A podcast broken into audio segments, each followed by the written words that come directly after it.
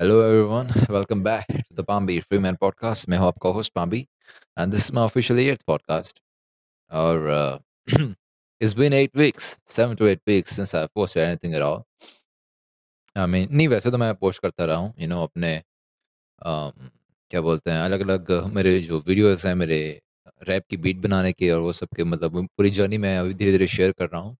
और उसके अलावा I haven't posted a podcast for probably seven to eight weeks now. कोई कोई बहाना नहीं बनाऊँगा you know I have been kind of busy लेकिन जब से यू नो लॉकडाउन हुआ है, तब से मैंने कुछ नहीं किया है which I will accept that yes I have not done anything और इसलिए आज मैं वापस आया हूँ इस पॉडकास्ट के साथ। और आज सबसे पहले हम you know let's just not ignore the elephant in the room you know इस हमारे कमरे में जो हाथी है, वो है हमारा corona virus no doubt about that और इसके बारे में सब लोग ऑलरेडी बहुत कुछ जानते हैं। You know we already know everything about it और अच्छी अच्छी न्यूज़ आ रही है, बुरी न्यूज़ तो आ रही है और ऑब्वियसली लोग आई मीन इटली में जैसे कल के दिन ही थाउज़ेंड लोग मर गए, लेकिन नाइन हंड्रेड लोग क्योर भी हुए। और आई डोंट नो इसमें हम कोई पोलिटिकल ऐसी सिचुएशन में हैं जिसमें हम बुरा या यू नो बुरा या अच्छा कह सकते हैं, कोई पॉइंट आउट कर सकते हैं काइंड ऑफ़ और इसलिए मैं उसके बारे में बात नहीं करूँगा आज बिल्कुल भी हम सबको उसके बारे में ऑलरेडी पता है। और मैं पर्सनली इसके बारे में सुन के पक चुका हूँ and I really understand that कि अगर कोई लिसनर होगा वो भी इसके बारे में सुन सुन के पक गया होगा। So I won't be talking about that मैं कुछ अच्छी चीज़ों के लिए अच्छी चीज़ों के बारे में बात करना चाहता हूँ जो यू you नो know, चल रही है हमारे आसपास और let's get let's get the point हमारे इंडिया का जो नेक्स्ट स्पेस मिशन है मैं उसकी बात कर रहा हूँ। अपने इंडिया का भी twenty twenty twenty twenty two और twenty one.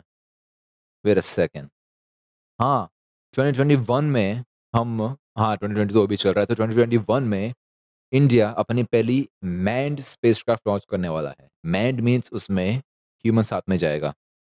I mean twenty twenty one में अनमैंड होगी, ट्वेंटी ट्वेंटी टू में मेरे ख्याल से, या ट्वेंटी ट्वेंटी वन के एंड के पास में मैंड होगी। अनमैंड का उसका मतलब ये है कि हम उसमें एक ए बेचने वाले हैं, जिसका नाम है व्योन मित्र व्योन मित्र हमने एक ह्यूमनाइड रोबोट बनाया है, जो पहले दिसंबर 2020 में और जुलाई 2021 में यू नो स्पेस में जाएगा और स्पेस में ज़्यादा दूर नहीं जाने वाला है। ये एक लो ऑर्बिट के लिए टेस्ट फ़्लाइट होगी। लो ऑर्बिट मतलब अपने बहुत ही ज़्यादा दूर नहीं जाने वाले, अपने यू नो काइंड ऑफ़ ऐसे भी नहीं जाने वाले कि कम्प्लीटली एयर का कट ऑफ़ हो जाएगा।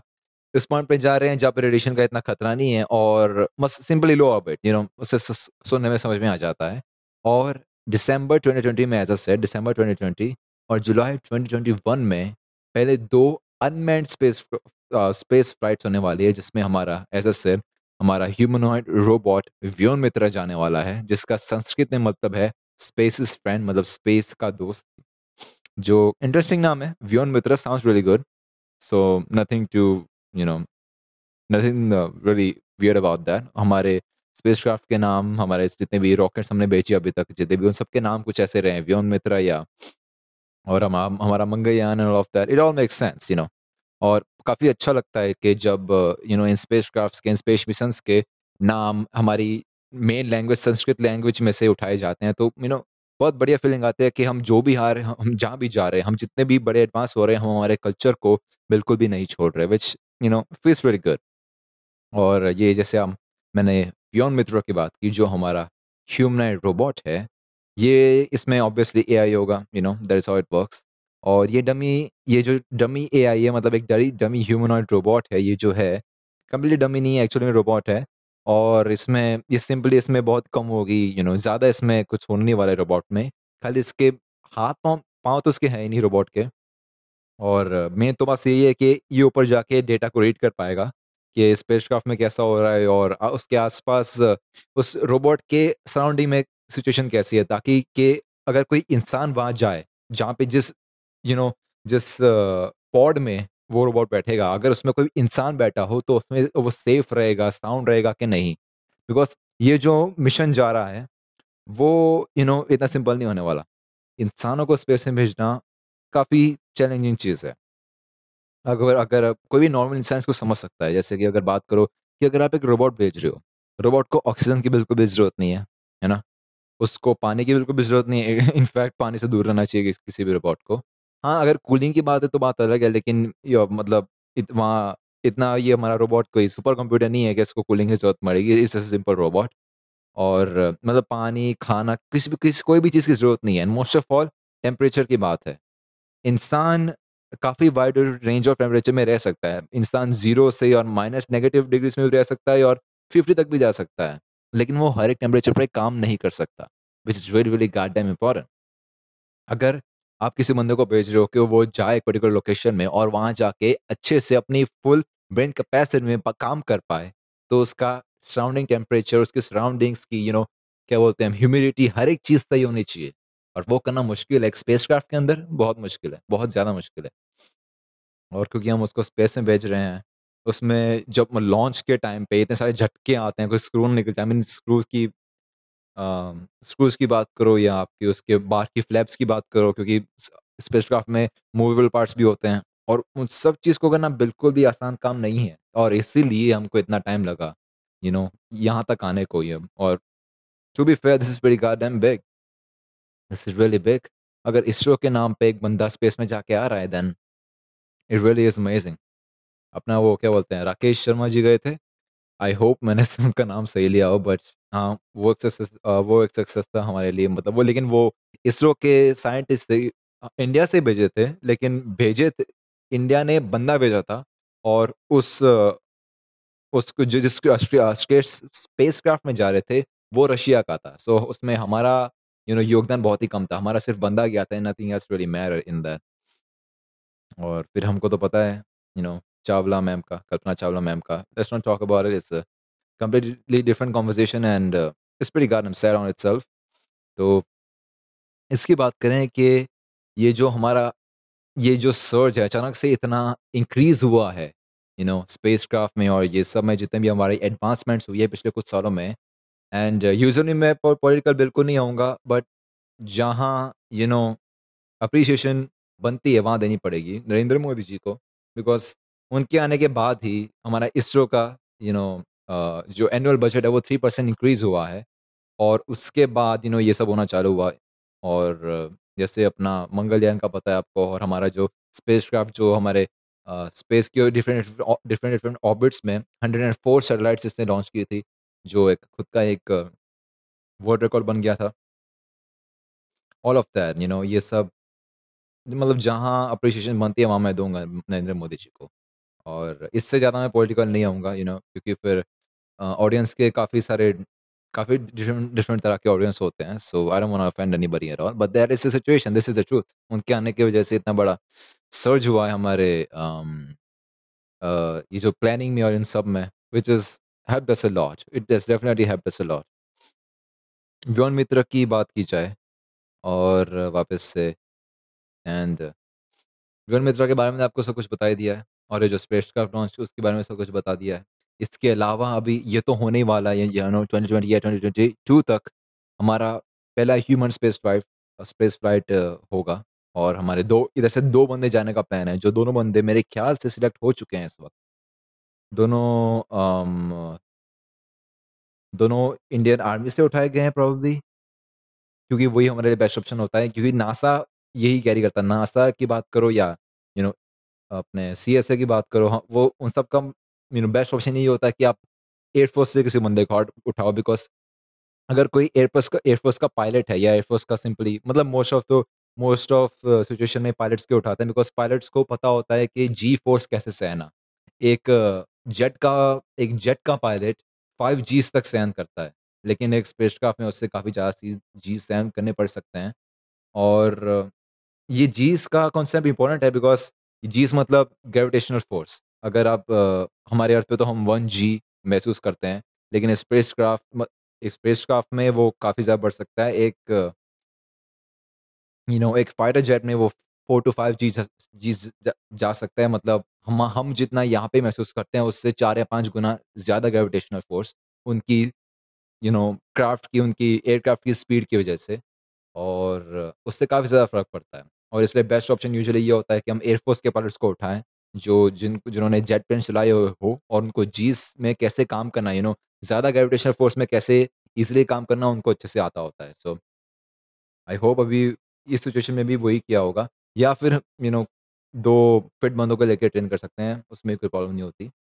और इन दोनों को यू नो ये दोनों काफ़ी बड़ा ज़िम्मा उठा रहे हैं खुद पे ये ये काफ़ी बड़ी चीज़ कर रहे हैं देश के लिए and if this goes successfully which I really hope it does because usually अगर कोई मिशन फेल होता है तो इक्विपमेंट की इक्विपमेंट फेलियर मतलब हम लूज़ करने की टेंडेंसी इतनी ज़्यादा नहीं होती और अगर लूज़ करते भी हैं, तो भी मतलब सिर्फ़ यू नो इक्विपमेंट जाता है और पैसा जाता है, लेकिन इसमें इंसानों की जान है दाँव पे। इसलिए उसके होने के पहले दो यू you नो know, दो बार वीएन मित्रों को भेज रहे हैं जो हमारा ह्यूमनॉइड रोबोट है, चेक करने के लिए कि जो पूरा स्पेसक्राफ्ट है, पूरा प्लान अच्छे से एग्ज़ीक्यूट हो पाता है कि नहीं।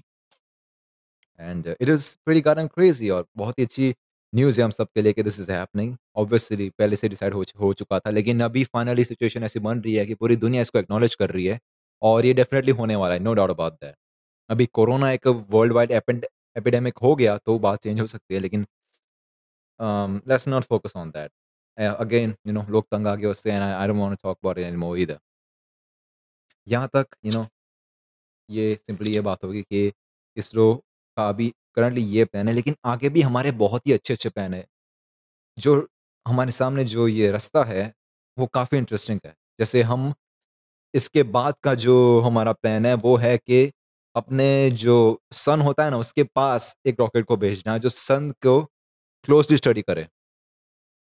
और आदित्य उसका नाम है आदित्य एल वन जो सन पे जाएगा, सन के पास मतलब ज़्यादा क्लोज़ नहीं जा जा सकता ऑब्वियसली। और ये सन को जाके क्लोज़ली स्टडी करेगा और यू नो काफ़ी इंटरेस्टिंग और क्योंकि हमारा इक्विपमेंट सबसे लेटेस्ट होगा तो इसरो से जितना भी डेटा आएगा ये दुनिया भर में काम आने वाला है। हम सन को और इसलिए पहचान पाएँगे और अच्छे से पहचान पाएँगे और जो सोलार्स सोलार्स बर्स्ट होती है, सोलार्स रेज़ होती है जो यू नो थ्रेट होता है हमारी अर्थ की ओज़ोन लेयर को, उसको भी हम ज़्यादा अच्छे से प्रेडिक्ट कर पाएँगे कि ऐसा कोई भी नेक्स्ट सोलर बर्स्ट कब आ रहा है जो हमारे लिए यू नो हार्मफुल हो सकता है, हमारे प्लैनेट के लिए हार्मफुल हो सकता है। लेकिन उस पॉसिबिलिटी है कि अगर यू नो बहुत ही ज़्यादा पावरफुल सोलर बर्स्ट आए तो हमारी अर्थ की ओज़ोन लेयर तबाह हो सकती है जिसकी पॉसिबिलिटी होनी कम है लेकिन ज़रूर है। That is all that matters possibility है। और वो इतना बड़ा थ्रेट नहीं है, लेकिन यू नो सन को स्टडी करने से हमको और भी बहुत कुछ पता चलेगा।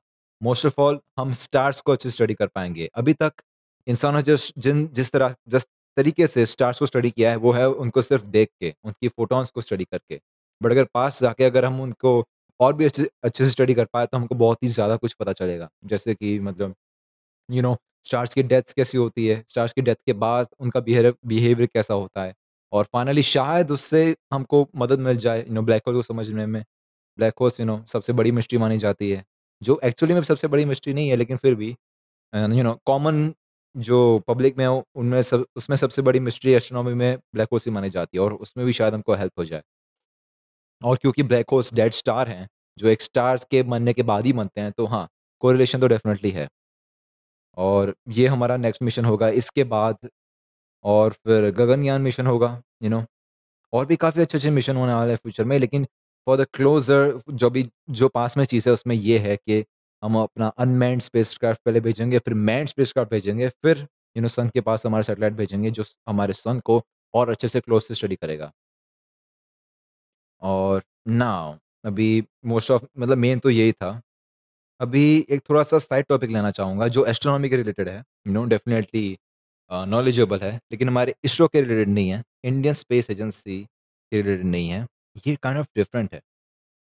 रिसेंटली एक ऐसा प्लैनेट पाया गया है, जिसका नाम है वास्प 76 बी और ये जो प्लैनेट है, ये अपने स्टार के इतना ज़्यादा पास है कि वहाँ पे लिटरली आयरन की बारिश होती है, यू नो आयरन की रेन होती है, लोहे की रेत लोहे की बारिश होती है इस प्लैनेट के ऊपर।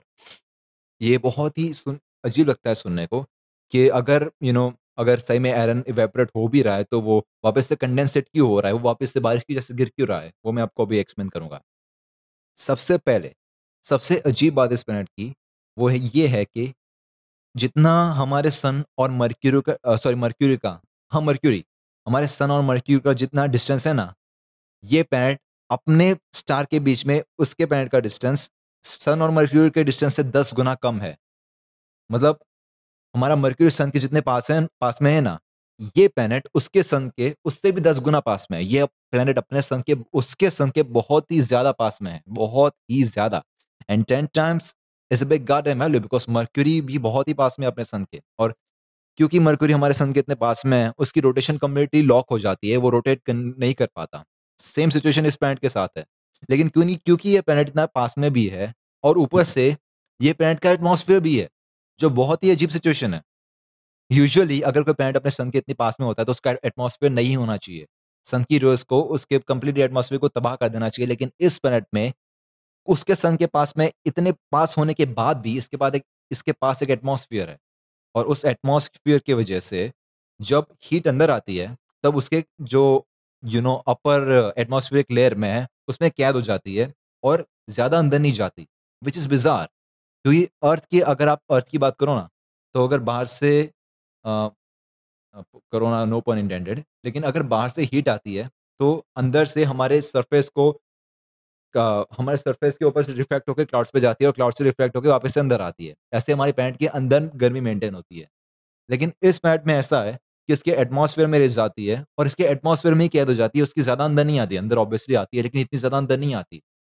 उसकी वजह से इसके एटमॉस्फेयर में बाहर की लेयर्स में गर्मी ज़्यादा रहती है और अंदर गर्मी कम रहती है, जो बहुत ही वियर है, जो खुद में काफ़ी ज़्यादा अजीब है, अभी। क्योंकि ये पैनेट रोटेट नहीं होता एज अ सेट हमारा मर्क्यू भी रोटेट नहीं होता। वैसे ही ये पैनेट भी रोटेट नहीं होता, क्योंकि ये इतने पास में है उसके स्टार के, ये उसके स्टार की ग्रेविटेशनल पावर की वजह से उसकी खुद की रोटेशन एकदम रुक जाती है, वो एकदम स्टिल रहता है। और उसका एक फेस हमेशा शन उसके स्टार की तरफ़ रहता है और दूसरा फेस उसके स्टार की दूसरी तरफ़ रहता है। उसकी वजह उसकी वजह से इस पैट में ऐसा है कि एक साइड एकदम गर्मी और दूसरी साइड एकदम ठंडी अगर ऐसा हो तो तो थोड़ा-थोड़ा समझ में आता है कि हाँ, ऐसा कुछ हो सकता है कि बारिश पड़ सकती है, लेकिन वैसा मर्क्यूरी पे नहीं होता बिकॉज़ अगेन मर्क्यूरी में एटमॉस्फेयर नहीं है। इस प्लैनेट में पता नहीं कैसे है। इसका नाम मैं फिर से रिपीट करूँगा, इसका नाम है वॉस्प 76 बी और ये हमारी अर्थ से कितना हाँ, 640 लाइट ईयर्स दूर है। ये पीसीस कॉन्स्टेलेशन में रहता है ये प्लैनेट और 640 लाइट ईयर्स बहुत ही कम डिस्टेंस होता है। अगर आप यू you नो know, हमारे यूनिवर्स की डायमीटर की बात करो वो तो you know 21 billion so sorry 46 billion light years में चले जाता है पर उसकी बात छोड़ो। मतलब और इस प्लैनेट में क्योंकि एटमोसफियर है तो एक तरफ़ से यू you नो know, जितना भी आयरन होता है उसके सरफेस पे वो यू नो पिघल के उसके एटमॉस्फेयर पे उसके बादलों में चले जाता है। अभी आयरन इवेपोरेट होके उसके क्लाउड्स में गया। थोड़े टाइम के बाद, क्योंकि ये पूरा प्लेनेट में और उसका एटमॉस्फेयर है और एटमॉस्फेयर यू नो टेम्परेचर के हिसाब से रोटेट भी होता है। उसकी वजह से बाद में जब वो वेपरेट होकर क्लाउड्स में जाएगा, तब क्लाउड्स कोल्डर साइड में मतलब प्लेनेट की दूसरी तरफ़ आएँगे, जहाँ पे बिल्कुल भी लाइट नहीं आती। और उस साइड में जाके जितना भी आयरन उस बादलों में था, वो फिर कंडेंसेट होगा लिक्विड में क्रिएट होगा और फिर उस तरफ़ में बारिश होगी। मतलब एक साइड से एक साइड में गर्मी इतनी ज़्यादा है कि लावा पिघल के क्लाउड्स में जा रहा है और दूसरी साइड में ठंडा होके वो वापस से बारिश बन के नीचे आ रहा है। ये बहुत ही वियर फेनोमिनन है, जहाँ पे एक ही पैर में लोहा यू नो लोहा पिघल के लिटरली इवेपोरेट हो रहा है, दूसरी दूसरी जगह पे जाके ठंडी की वजह से वापस से कंडेंसेट होके उसी पैर पे वापस से गिर रहा है। और इससे हम इमेजिन कर सकते हैं कि यू नो इसका एक साइड पर आयरन से भरा होगा दूसरा, दूसरी साइड से आयरन पिघलता रहता है, पिघलता रहता है। ये, जिस तरह से ये प्लैनेट बिहेव करता है ना, ये दुनिया के मतलब ये दुनिया का आई एम सॉरी यूनिवर्स के सबसे अजीब प्लैनेट में से माना जाता है।